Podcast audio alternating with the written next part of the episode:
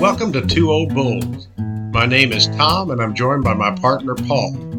Together, we have 75 years of combined sales and management experience. On Two Old Bulls, Paul and I will interview a variety of guests from all types of backgrounds. Our goal is to entertain, inform, and help you grow in whatever you do. So, welcome to Two Old Bulls. Now, let's get started.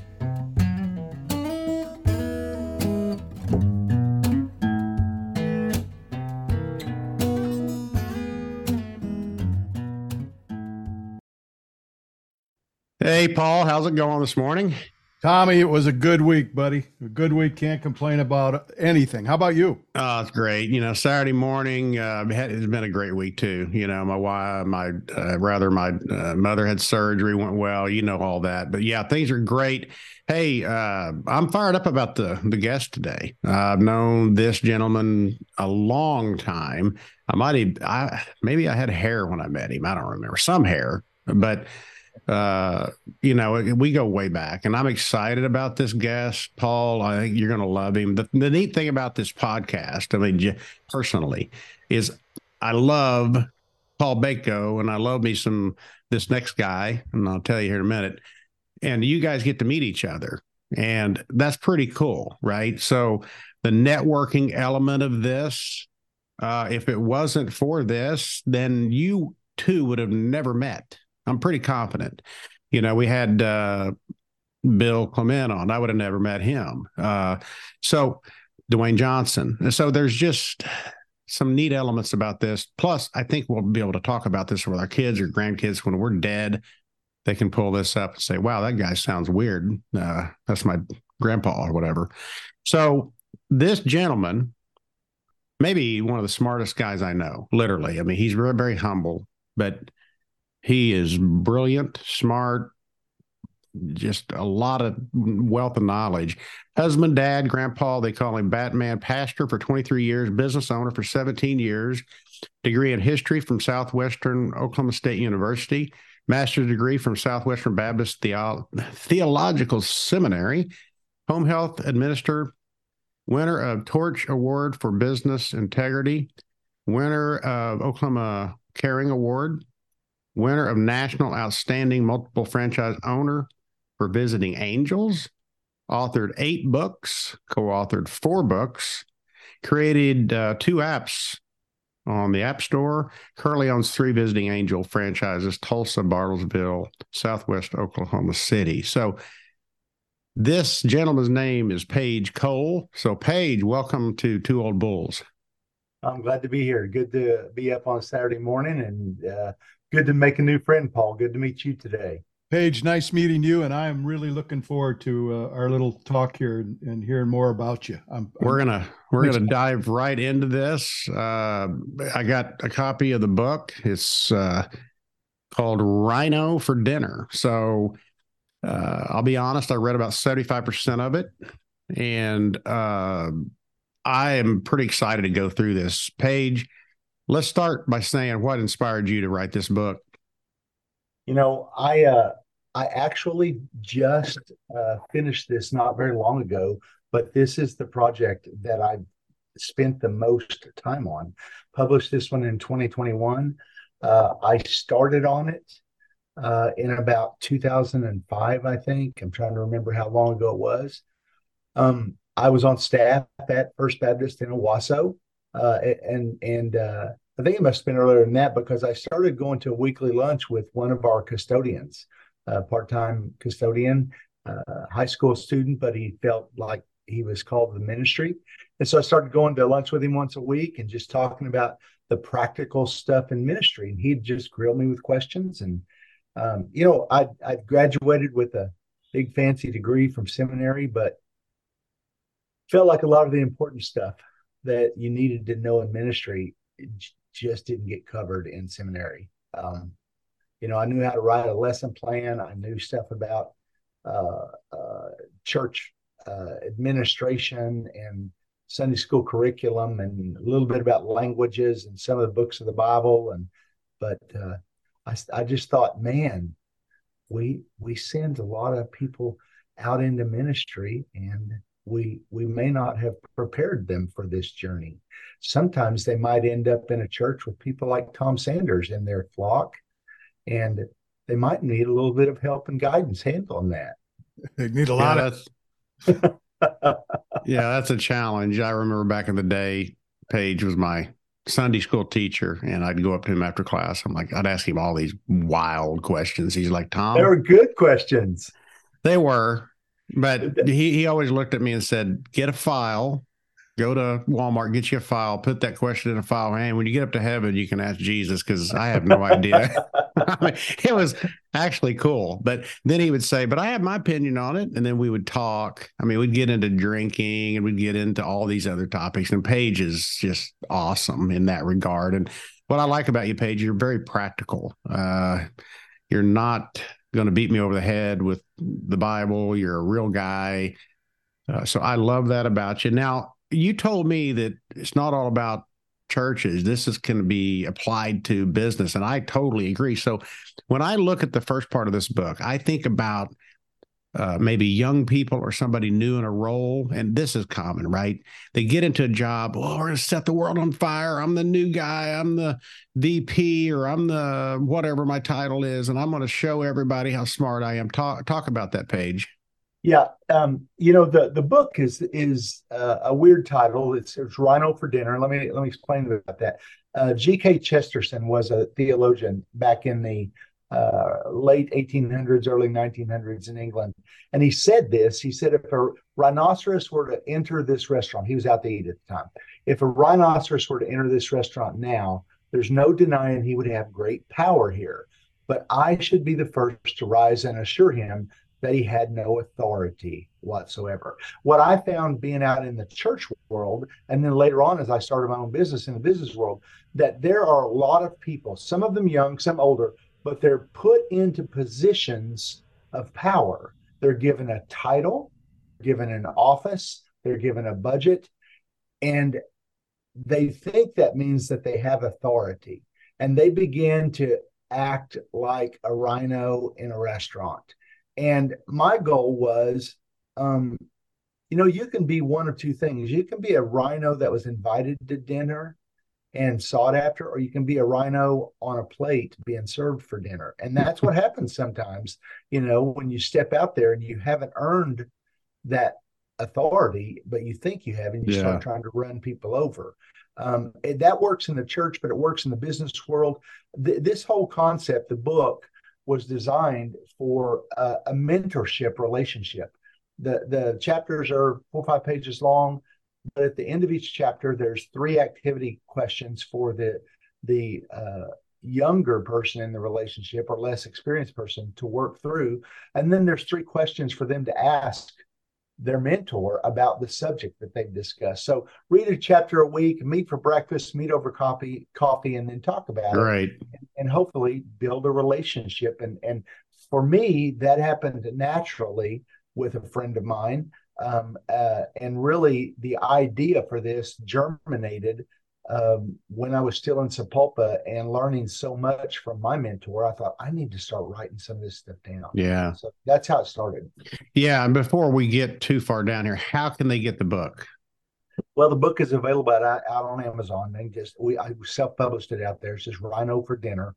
So easy to go out to Amazon.com and search Rhino for Dinner. Uh, Page Cole, P A G E. I'm a boy, so I spell it like a boy. Um, so, so if you're local, he'll drop it off at your house. Absolutely. Just just call me and I'll just run it over. Uh, I love it. So, hey, back on what you're talking about, spot on. I mean, and I guarantee you, Paul will have some comments here. I mean, I cannot agree with you more. I've been around for a long time, and uh, I look at different people. This rhino concept you have to connect with people and earn their respect and trust. Paul, what do you think? Yeah, I think Tommy, we always talked, and and again, me being the older, I used to say, as a leader, you want your people to follow you into the foxhole, right? So that uh, growing up through that era of uh, coming out of uh, World War II and in Vietnam, it's, it's just leadership. You you you don't want to push them into the process. You want to be able to pull them into the process. So they'll and I can tell you, Page, uh, and Paul's very humble. He is one of the top guys to lead teams. I have I have people that will Well, tell me about Paul. He's spectacular, and uh, he does this stuff. And you want to run through a wall for him. And uh, so, So, what, Page- so let me ask you a question. What does he do well? What's what's the thing that he's taught you the most? well, Paul's just uh, empathetic. Number one, he listens. He genuinely wants to know how you're doing. And if you have an issue, he will reflect and ask questions. He's just masterful and he he you sense it out of his pores. He didn't read it in no no offense. He didn't read it in a book. He he has this and uh at some point you just melt and like, hey, this guy's got my back. He Yeah. I don't have to worry about this boss is going to cover for me, right? And as a as as somebody out in the world, you're a little bit scared, right? You have anxiety, and you have this boss like Paul that's there for you, and so it's just a, a good feeling when you have a leader like him that he doesn't have an agenda. He's there to to help and coach. Well, I, I think that's I'm gonna, too. I'm going to leave the podcast now because I don't think it can get any better than that. well, I, it, it could get a little better, Paul. What, what about Tommy? What about him as a leader? Evidently, you've influenced him. I have, and and Tommy has a lot of those same qualities, and and what I like about Tommy a little bit more than than I think what he adds to it is his aggressiveness to to work with and and help those people along the way, and kind of move them into the path uh, that they need to move so they can be successful. I think he does that very well. Yeah, and that's that's a good point. But let, let's Nate. I don't want to make it about me and Paul today. Page, I, I got a question about this. I mean, this book is awesome. We have a lot to cover here. So, I love this line: "Learn to keep your mouth shut. Listen, listen, listen." and then it says it's okay to not have an opinion. Talk talk about that. Well, you know, th- there's there's uh, six sections in the book. The first one is that you're talking about is the section on communication. And you know, I, I when I was in seminary, I didn't go to seminary like most guys did. A lot of guys go four years of college, they move straight to Fort Worth, and then they're in three and a half, four years of seminary. I went straight to working in the church, and I went to uh, the seminary extension on the OBU campus in Shawnee. So I drove down there all day long on Monday, every day for five years. And uh, so I'm I'm dealing with a lot of guys that are already in ministry. They weren't full time students, and and what one of the most powerful lessons I learned from those guys was uh, it's okay not to have an opinion. I'm I'm sitting around lunch between classes, you know, and one of these old guys I remember his name was Tooney Ropp, and he was pastoring a little church out in Cloud. And and I was talking about somebody griping at my church about something. He said, "Son, listen, you don't have to have an opinion on everything." And he said, sometimes just listen and nod your head. And and this was a guy that'd been around a while. And and I think especially young adults, we, we're so when we're young, we're so eager to prove ourselves to our boss, to our clients, to our, our church members, if that's your your area you're serving in. And sometimes we just need to listen and uh, learn we don't have to to have an opinion or a judgment or a response. We can just soak it in. Um, but communication is an area that a lot of young leaders struggle in because they haven't taken the time to learn to shut their freaking mouth. You Yeah. know you'll you'll learn so much more if you'll ask some questions.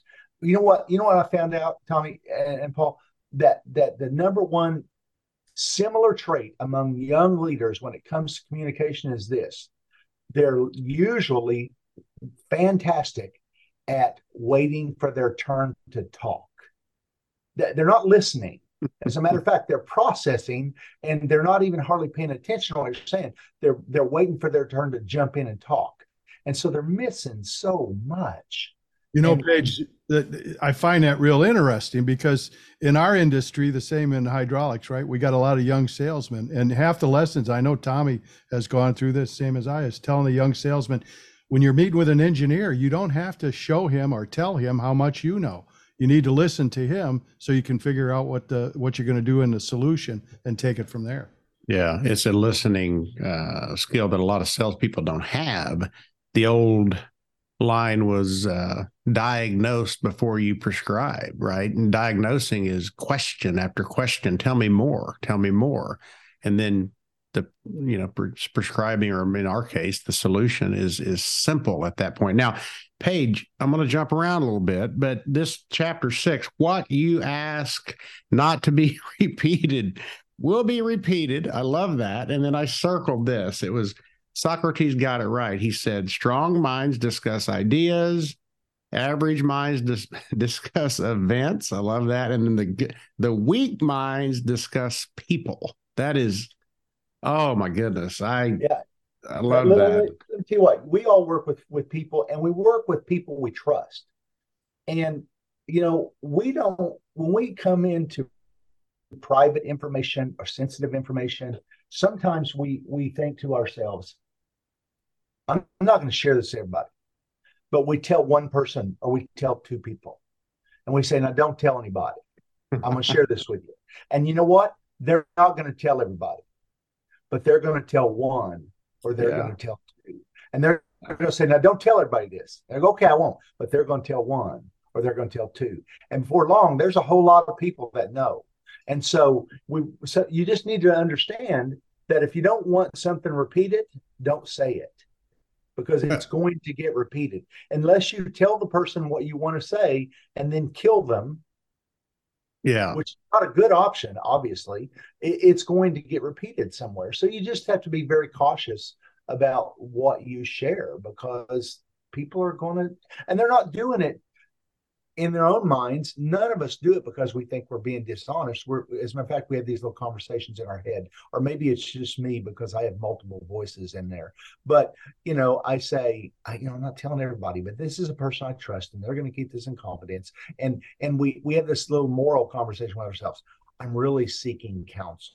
I'm really seeking some wisdom on how to do this. No, you're not. You're gossiping you know and so um, just be careful learn and it's really important in church life to say you just need to keep your mouth shut sometimes. And and um, if you want to be a person who's trusted then keep that stuff to yourself. Well what's interesting if you take it even deeper is you think like i've been in these situations and, and what why are you telling this person? What is it about it? The the psychology of it? I mean you know i think about that Page like what what is motivating you to tell this person?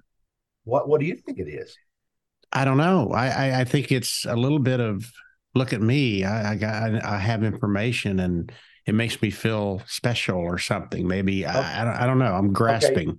My microphone is on my headset. If it wasn't, I would pick it up and drop it.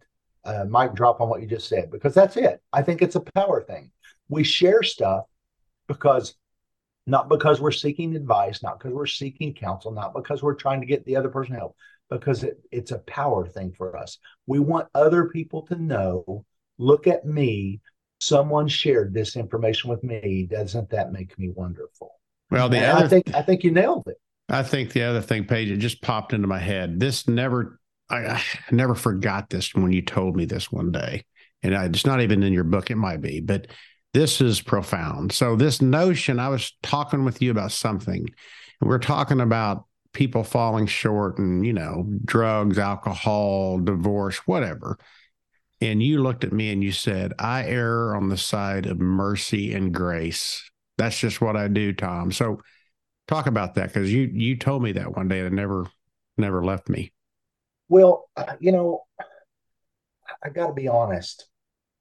The last thing I want is everybody knowing every one of my mistakes, every one of my screw ups. I, I, I taught my children um, four rules of life. Now, these are deep, so y'all might want to take some notes here. Okay, this is deep stuff. Now, rule number one I taught my children growing up is people are stupid. Now, that explains a lot in life if you just remember people are stupid. then rule number two is people are weird. Okay, well, that that's that's pretty normal for us to accept that. Number three, sometimes people just suck. Okay, and in the Christian world, you say people are sinful. But rule number four wraps a bow around it, and that is I'm a person too. So sometimes I'm stupid, I'm weird, I suck. So I need to learn to live life with grace. and I need to measure my actions and my words with mercy because I'm going to need to be on the receiving end of that. Yeah. Because I'm still a work in progress too. You know what? I, I can always come back if I find out more information later, and there needs to be a little bit more direct approach, a little bit more confrontation, a little bit more even judgment that when I'm dealing with somebody I supervise, and and that's fine. But you know when you when, if you overreact it's kind of hard to pull those reins back in. If you if you overspeak it's time you, you can't pull those words back. So uh, that that's my approach mainly because i remember never will forget my mom. My mom always had these little sayings. She used to crack me up. She said son crow tastes awful i'm like what the flip are you talking about she said people will say I had to eat crow. Well, that just was an old slang saying that meant I had to eat my words. I said something I shouldn't have said, and I had to go back and apologize and make amends on. And she said it tastes nasty. And so she said, "There's a reason people don't kill crows and eat them because they're a nasty tasting bird." She said, "Learn to slow your words so you don't have to apologize, eat your words, go yeah. back and make make up ground." So uh, that's just the, the approach that I, I try and take. And Paul, one time I asked him his philosophy on this. Paul, you you talked about the same thing. You see the good in people. Talk about a little bit, Paul, on that. Well, I've been lucky enough, Tom, as you know, to travel around, and and I started traveling at a real early age, and and I've just always been er- interested in people, and it's just you, there's there's always good there, right? And then um, uh, with a friend I know we used to talk, and we'd we'd always uh, you know mention problems and stuff. And the other thing I, I, I, learned and, and we talked about is you never say never. I mean you never say never because guess what? In your lifetime and, and i've had a long one th- that never comes up to to kick you you know where. So then you have to go to the mercy part that uh, you know Page is talking about because uh, that's where you throw out the empathetic cushion and and work your way into helping. So so Page, uh, the other thing I noted here I just talked about Lou Holtz, uh, Christian people or in business, spiritual truth, all out and none in dries you up. Talk about that. Oh man, I, am telling you, uh, I, I saw this early on in my ministry, and then I experienced it later in my ministry. The greatest wounds in in pastors' lives, and you guys can testify to this in in the corporate world as well, the greatest wounds in, in an individual's life are usually self-inflicted. And it's when we burn the candle at both ends and we try and light the middle and, and doing so little, if any, to feed ourselves, to find some time to to relax, to recreate. You know, that word recreate comes from two words, recreate. And to learn to feed our soul, um, whether that's through meditation or reading the scripture or listening to music or playing golf or gardening or you know going to dinner with friends there, there's got to be some time where we're pouring back into our cup. If i mean people say oh i just thrive on work. I just thrive on work I, I understand that i do too i'm a little bit of a workaholic as well but there has to be something that's pouring back into our soul. That's who we're meant to be. I, I come from a, a, a specific worldview, uh, from a Christian worldview, an evangelical worldview. I believe the Bible is literal. I think God created the world in seven days, and I don't apologize for that.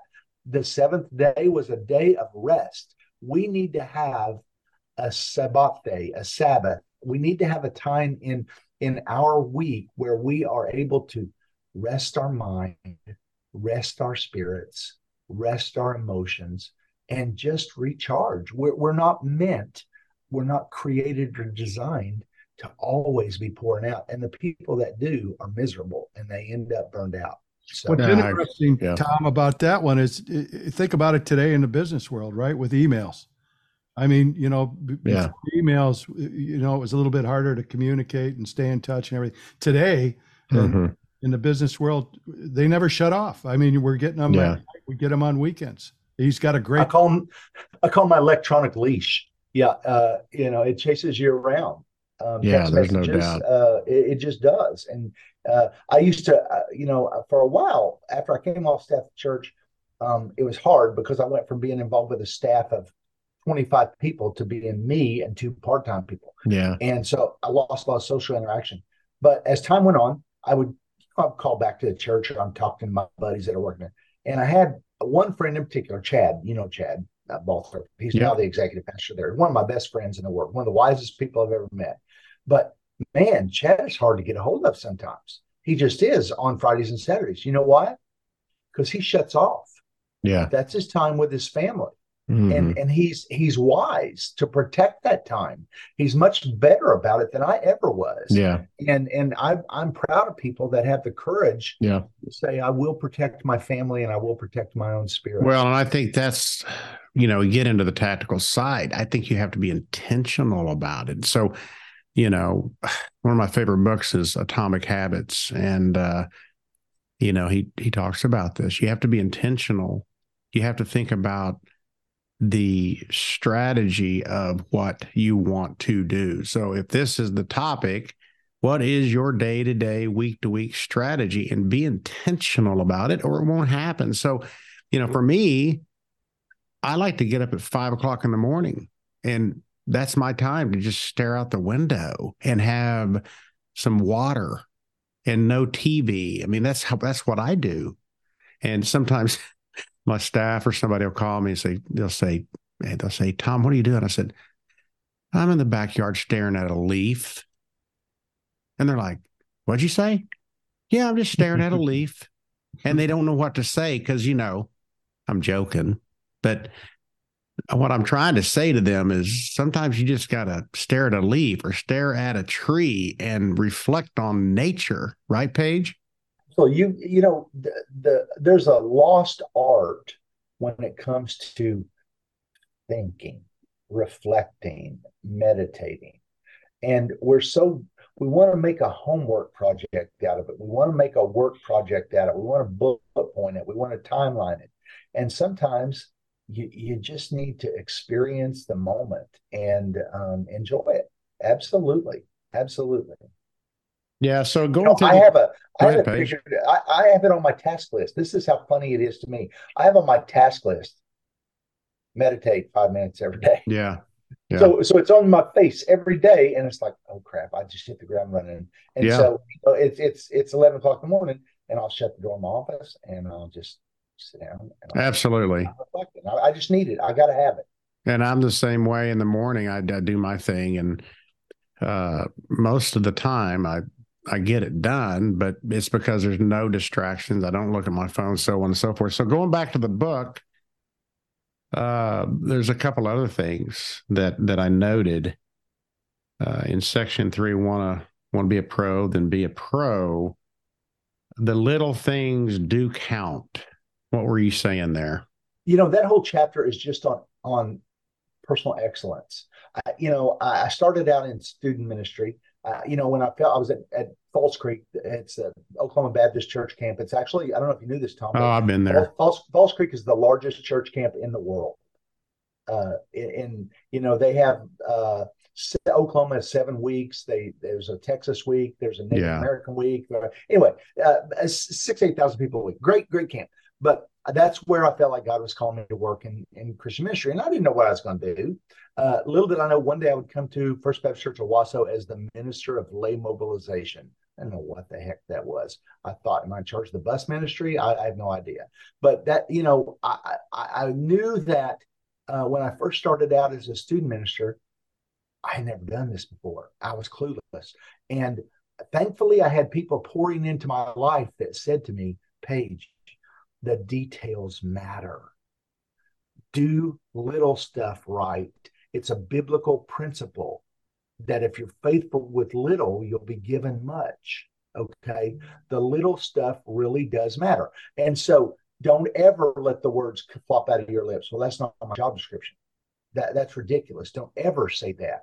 Um, uh, you know, put stuff down, brainstorm, see how I can how I can set myself up to be a, a notch above, a step above, a, a level above by my own performance. I can't control everybody else, but I can I can work on me. And so I'm going to try and do everything that I can. I sent a, a note out last week. My buddy Jeff Wilson um, uh, is is working for um, uh, Jeremie Kubicek. They're the ones that took over John Maxwell's uh, leadership impacts things. And and Jeff used to be the the youth minister at First Baptist Broken Arrow years ago, and just a real dear friend. And I sent him a note and said, "Hey, I've been reflecting on people that influenced in my ministry when I was younger, and you were one of those people." He and I rode to seminary for two and a half years together.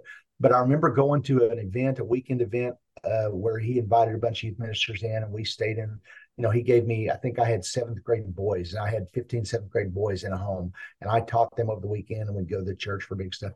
I, I watched Jeff at this event. He had 300 students at his event. Okay. He had almost as many people at his youth event that I had my, at my church. And I watched the details that he did to take care of his leaders, of his, his local sponsors, his kids, the unique stuff that he did that just I'm thinking I would I never would have slowed down to think to do that. And and all of it came together and I saw how other people he was leading had done some of those same things because he had influenced them to take their leadership level to the, the next step. I just think if we want to, to make an impact, we've got to be those kinds of people. The little things matter. Yeah. Going back to this uh, desire to for self improvement and get better and as an individual. Uh, talk about this Page. This is one of my things that I I wonder and th- and think about with people.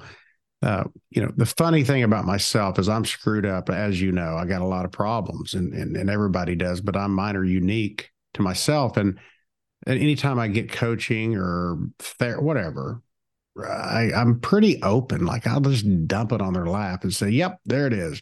Let's focus on how to fix me now." And then many times people will be like, "Oh, wait a minute! I had four sessions set up for you to open up, and you did it in ten minutes."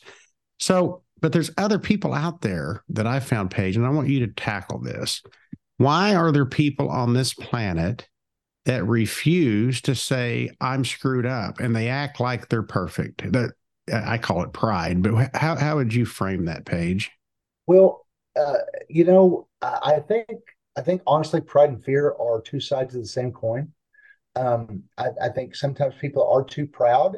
Maybe they they don't they truly don't believe that that they have significant flaws with their lips. They would say, "I know I have areas I need to grow in, but I think I'm doing pretty good," and they and they're convinced of that.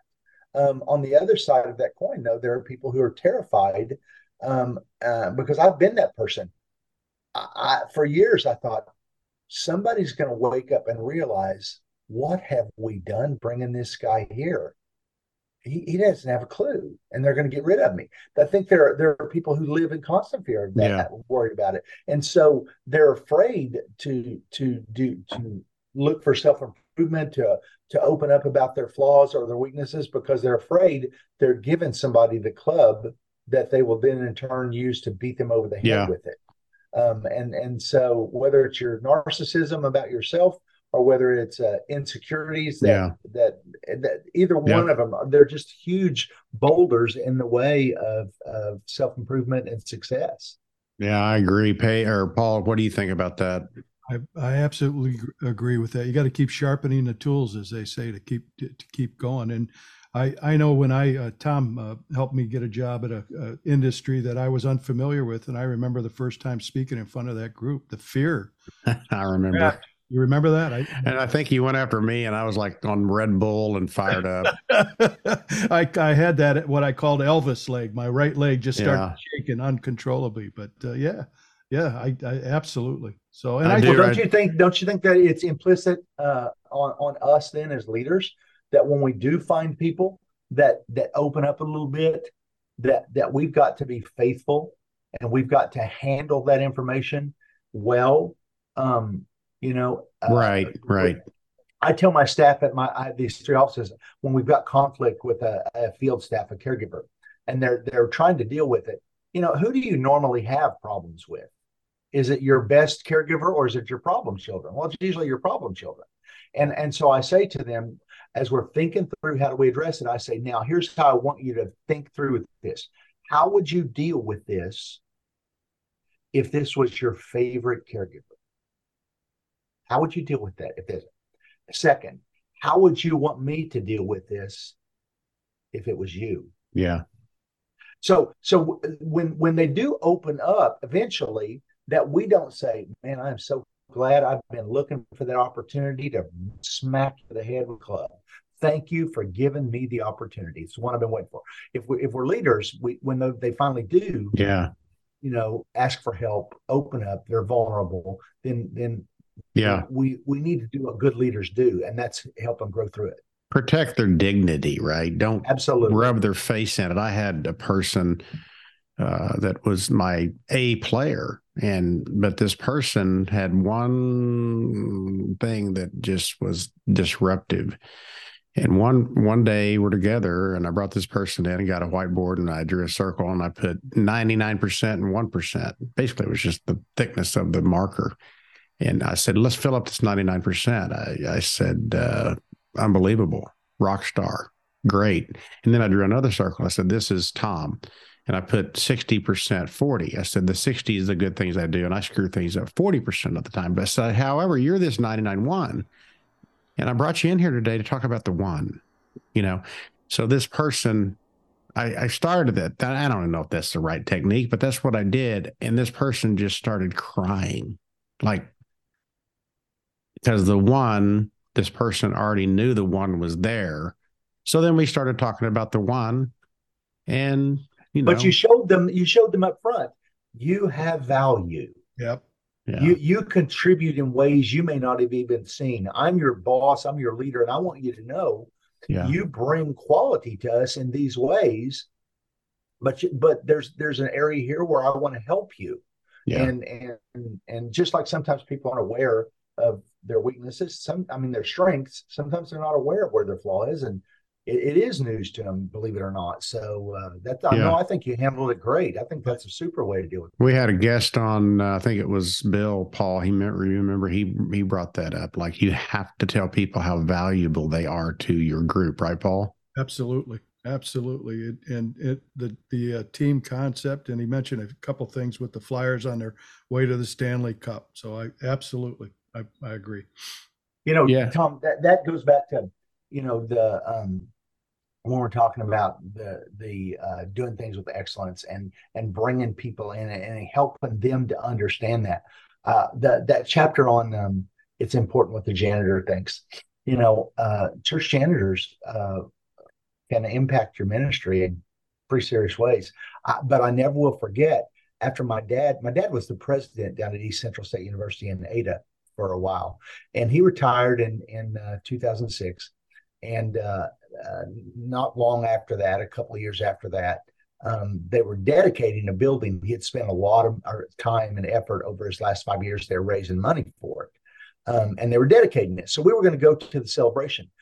But my dad had been diagnosed with with uh, cancer, with brain cancer, um, uh, about two months before, and so he was having some health difficulties. And so we went to this thing, and and uh, um, uh, we were at it, it, was a fine arts center. We went to a program that evening, and my dad was starting to wear down, and he said, "Son, I think I'm ready to go. Um, uh, why don't you hang back with your mom?" And I and I told my wife, Rhonda, I said, "Walk down with Dad. Walk down out of the balcony and downstairs." And I'm helping my mom get down, and they're about 15 steps ahead of us, and so we get down there, and I see my dad talking to one of the maintenance people now, remember, my dad hasn't been the president for about two and a half, three years. And he's talking to this, this custodian, a, a gentleman looked like he's in his late 60s. He's called him by name and he's talking to him and asking him about his grandchildren by name. Now, that may not mean a lot to anybody, but it, I'm thinking my dad was the president of a four year university. He knew the janitor's first name and he knew his grandchildren by name.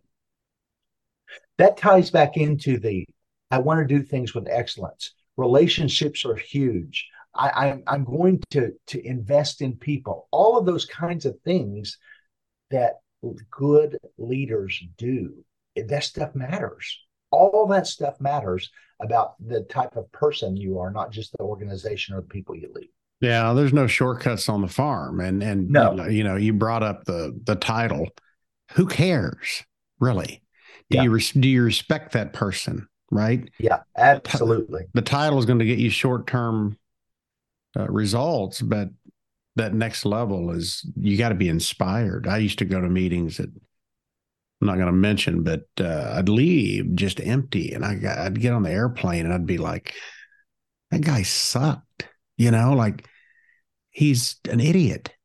Yet he was CEO. yeah. but yeah. I kept asking myself, why am I not inspired? And it's because the guy was a, a frankly, a, a, jackass and yeah. he didn't do those things. And, you know, he had the suit and the title. So, in terms of being effective, is what you're talking about. If you really want to inspire thousands of people or even two people, uh, you have to start with those basics that, that you mentioned, Page. Yeah. What I like that you mentioned there, Page, too, is and I and I find it's a weakness right now with some of our, I'm going to call them our young sales managers, right?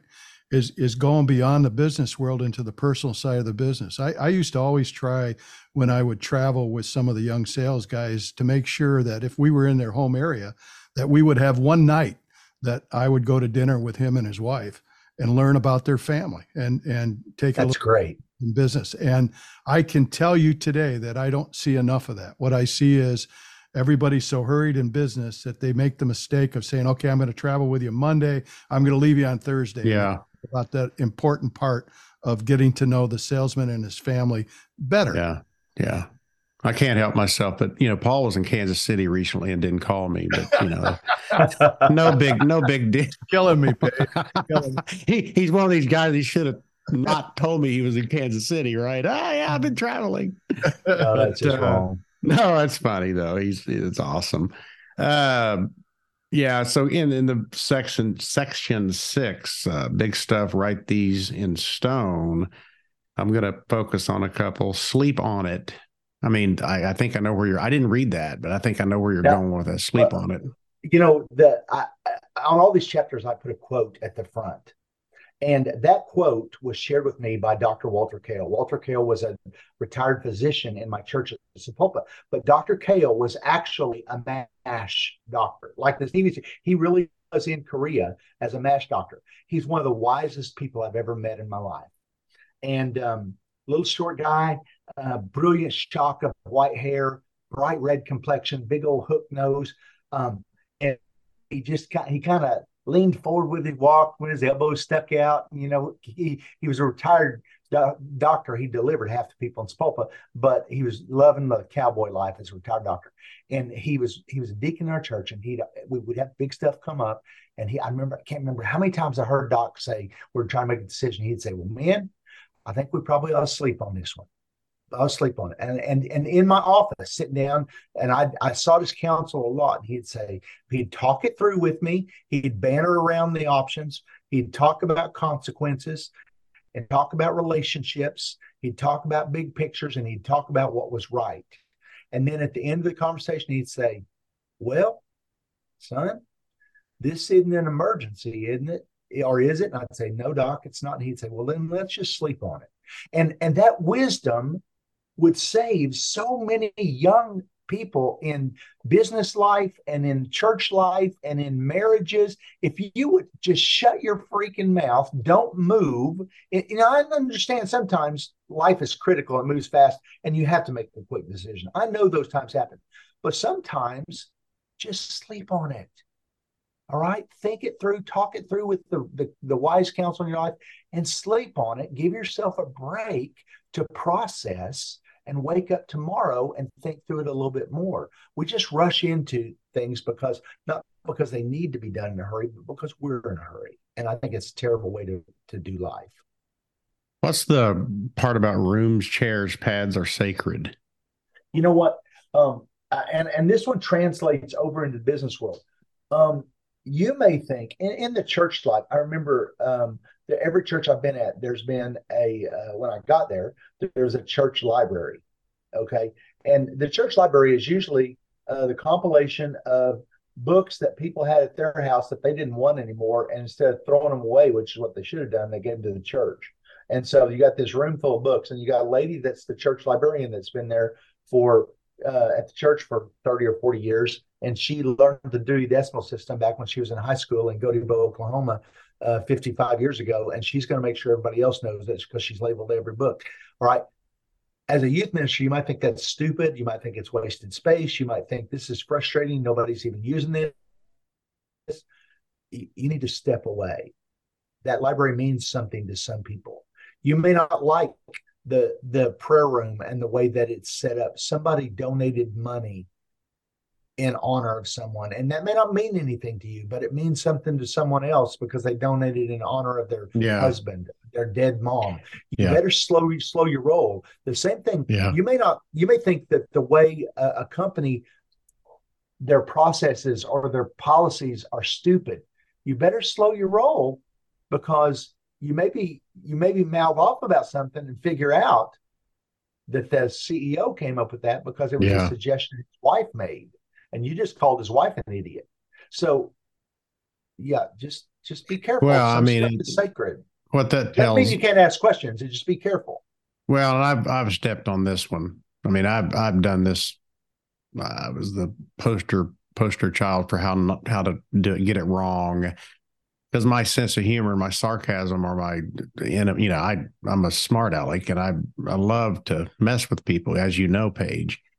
And uh, as I've gotten older in certain situations, I just have to pull back and realize it's not always about being funny, Tom, and getting people to laugh because you're crushing that person over there. And, yeah. you know, as I get older, people are noticing that and they're like, wow, you know, that that day went well. And it's because I wasn't a smart aleck and I remember back when I was 35 years old, I'd go in. I mean, I you know how it is, Page. You've been. I, I can just both of us were quick witted, mm-hmm. and I'm constantly looking for an angle to mess with people. And so that is a selfish uh, desire. I've realized to be funny, and I I like having fun, but sometimes at the expense of others, right? Yeah, I, I remember my son, my son Ben, proposed to his wife um, about four years ago, and down at, at uh, that park in downtown Tulsa um, by the Tulsa Service Center. And then we met them downtown at the Mexican restaurant and they, you know, we knew he was proposing. We were all there when he brought her, and she had three kids at that point. She had a seven, five, and three year old. We just, we love those girls. They're our grandchildren. We just love them. And I never will forget. Um, I was sitting next to Addison, and she is, I'm telling you, she is just like my Ben. Her her her dad now, Benjamin, but you couldn't tell that she's not his biological kid because they're both wild hairs. I'm just telling you. But she and I are poking fun and playing back and forth. And that's in the intro. My grandkids call me Batman. That's my grandpa name. And so she was teasing with me and I'm teasing with her. And and uh I, I don't she made a face of some kind. And I go, Oh, that's ugly. And I saw the look on her face change and it, her lips started quivering and she just broke and i broke her heart and you couldn't have made me feel smaller or more horrible if you'd stuck a knife in my chest and i was like addison i'm so sorry you're beautiful baby i was just teasing you i was just playing and you know what we do that to real life adults they yeah. just don't show it on the outside. Well, and the, sometimes you, when we, we do that, and we just got to be, you know, it's okay. I think it's okay, Tom, and and and and you guys tell me if you think I'm wrong. I think it's okay to ask questions. It's okay to if you have a concern about something, it's okay to say, "Hey, tell me about this," and uh, you know, I'm I'm curious about it, or or uh, what is the value here? I'm missing this. Somebody explain this to me. Yeah, okay. but I think going back to what you're saying though, uh, on this on people and that angle.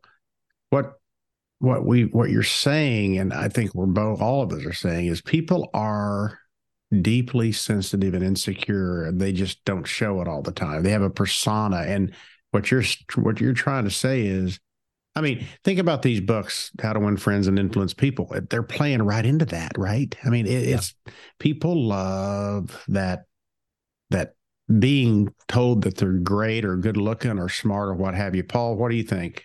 I agree with you, Tommy, and we've got a little bit of that going on uh, when you look at our, what we call our differences in woke versus uh, you know some of our old thoughts. And everybody today gets a trophy, right? I, and and and you're hesitant sometimes, and sometimes too fast on the words where you where you eventually you have to take them back and say, you know what, I gotta I gotta dig deeper into this subject. Well, and it's fun when you get around people like Page and Paul Bako because you guys know I could rip you to shreds, but you know that I love you. So it's fun when you do get around your your your gang, let's say whoever. Uh, let it go, have fun, banter, you know, all that that's stuff. built, isn't that built on a pretty solid foundation Absolutely. of relationship and time? When you've got relationship, which is experience, and then uh, I mean time, which is experience, and relationship, which I guess is also time because you've invested it there. There's trust, though. Um, sometimes when we walk in, you know, if you if you walk into a you guys, you walk into a a boardroom somewhere and for a meeting, and you see some horrendous, god awful piece of art on the wall, and you go, "What is that hideous thing?" And the guy goes, "My wife and painted that." You're like, yeah. "Oh crap!" You know, yeah. th- There's just well, that's an interesting piece of art. Where'd that come from? There's a there's a lot of ways we can ask the same questions without slicing people apart, and then. You know, the guy might answer, "Oh, my daughter-in-law painted that, and, and my wife may be hanging up here. I hate that." And Yeah. then you can chime in and, and jump on the pile. That's okay but but we really do have to be very cautious about ruining the people that we're we're trying to to work with or work for. Yeah. I, I, I, go ahead, Paul. Well, I was just going to say, Page, and and what's interesting today, especially for Tommy and I in business, is today more than ever. I mean, when I first started in business, you didn't have to worry about the global, uh, you know, inclusion in different cultures. Well, you look at the company I work for today, it, we have 19 locations throughout the world. Tommy, I know, has the same. So there are cultural differences that you need to understand as well. Well, and I was going to say uh, the thing that I picked up the last few years, I, I I don't know who it was. I think it was FedEx or somebody has this mantra about every exchange with a customer, an employee, employee, a boss, every exchange in your life, try to make it the most effective where the other person says, "Wow, that was a good meeting." And so what I try to do before a critical meeting, I try to think about like, okay, I have to think about this. Okay, Tom, slow down, listen. You know, what are you trying to accomplish here? And sometimes, you know, back in the day, I'd come in so hot, meaning I'd just come in with adrenaline, and the whole team would be just silent and stare at me and say, "Okay, so anything else, Tom?" And I would just cons- take all the air out of the room, which I'm capable of doing, but I'm not effective in that. So I've been really trying, not there yet, to have that pause before these important meetings. What do you think, Page? You know, Tom, that's there's such wise counsel. I I learned way back. I, I man, I had airplane sugar. I know it's hard for you to believe, but way back when I, I, I moved to First Baptist Church of Paul as a youth minister, I was 24 and a half years old. You had to be 25 to drive the church van. I couldn't even drive the church van for youth things when I first got there. But my boss was the minister of education, uh, Bill Pierce. Now, he, and he's been my lifelong mentor. Dr. Pierce is the president of Baptist Retirement Villages of Oklahoma. They've got 18 campuses, something like that around the state. But he's poured into my life. He's a dear friend. But uh, I, I just remember you know, when I would have conflict, whether it be with a worker or a student or, you know, someone else in the church, I'd talking to him about it and he would pull out his pad and he'd start writing. And I'm like, this is rude. I'm trying to talk to you. And and what I learned from him is the value of planning your conversations. Um, you know, now, I mean, uh, wh- whether I was on church staff or in my own business, you know, if I'm going to sit down to have a, a disciplinary meeting, a planning meeting, doesn't matter.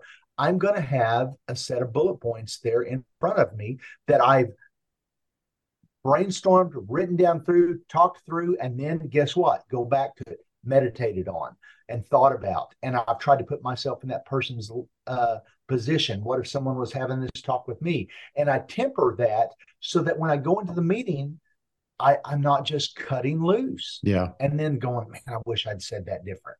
Man, I wish I had, I wish I hadn't forgotten to say this. Absolutely. So yeah, I, I think that's what what you said is spot on as far as dealing effectively with people. Yeah. So the book is Rhino for dinner. Page Cole, P A G E Cole, C O L E.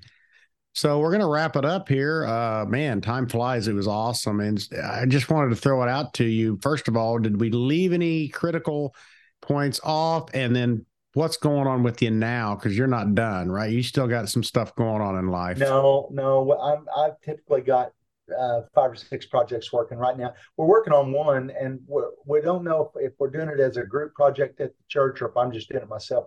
You know, the church is reading through the Bible together this year, and um, I'm working on a devotional book called Power Verses. I just think there's some verses in the Bible that just jump off the page at you, and and uh, so I'm trying to to write a devotional book on them uh, uh, uh, and pick those verses out, and then to to say, okay, so we're we're reading these verses. These verses are important, but then how do I apply that to my life? And obviously, um, one of the ways that we can apply stuff to our life has to do with uh, if Jesus was going to look at us and say, um, "Here's important stuff for you," uh, how do you apply it? Well, he had you know the two great commandments.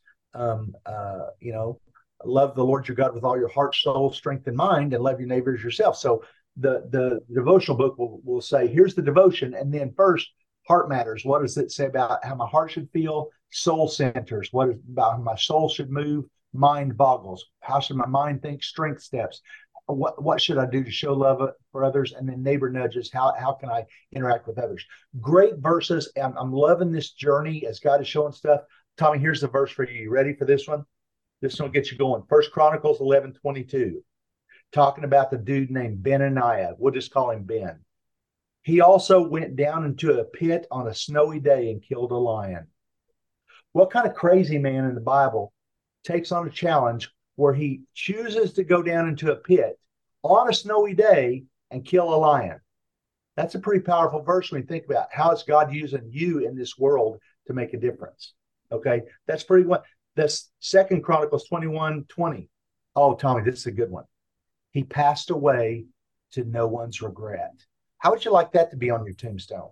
He passed away to no one's regret. I love regret. it. I love it. I mean, so this has been a good journey for me where God is saying, Hey, here's some powerful things I've said in the scripture. And so I want to I want I want that to be that uh, Paul mentioned iron sharpening those tools. I want to let those verses sharpen my life and and make me uh, a better husband, a better uh, father, a better grandfather, a better person on this planet. And so that's my next project. That's what I'm in the midst of right now. And, and I'm, I've asked our pastoral staff if they would join me in writing these devotions.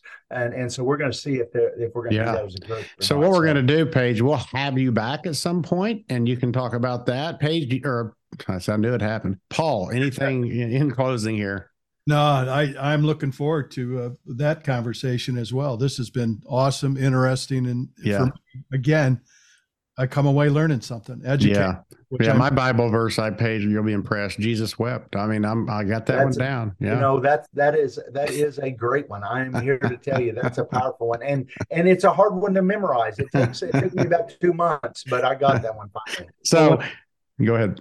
Well, what I was going to say is where I got sharpening the tool was from uh, Dr. Stephen Covey, but the one I yeah. always with my kids and, and still do today is live your life like you want to be present at your own funeral. Right. You know? Yeah.